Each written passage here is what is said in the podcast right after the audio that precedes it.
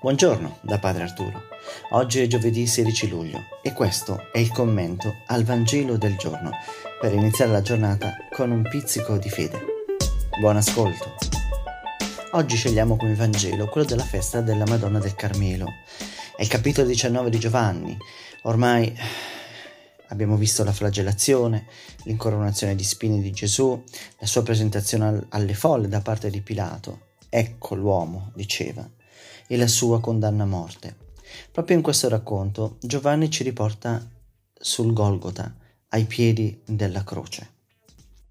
E ciò che ci sorprende è il fatto che Gesù abbia anche sulla croce un controllo su tutto ciò che si sta verificando attorno a lui. In particolare in questo brano troviamo una parola molto importante che si ripete due volte quando l'Evangelista parla della madre di Gesù.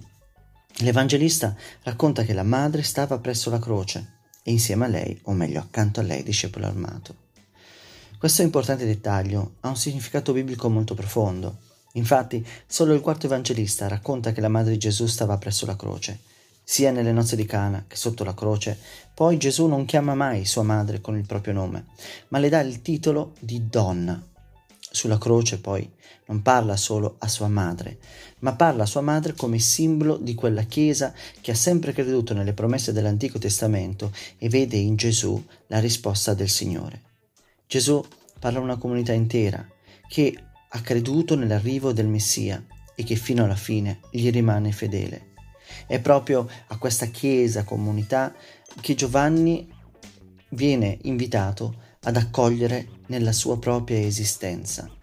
Da questa comunità che il Signore ci invita a imparare la fedeltà e la speranza nella perseveranza, nell'intervento di Dio nella storia, anche quando tutto sembra assurdo e doloroso. Buona giornata e se questo podcast vi è piaciuto condividetelo con i vostri amici e amiche. A domani!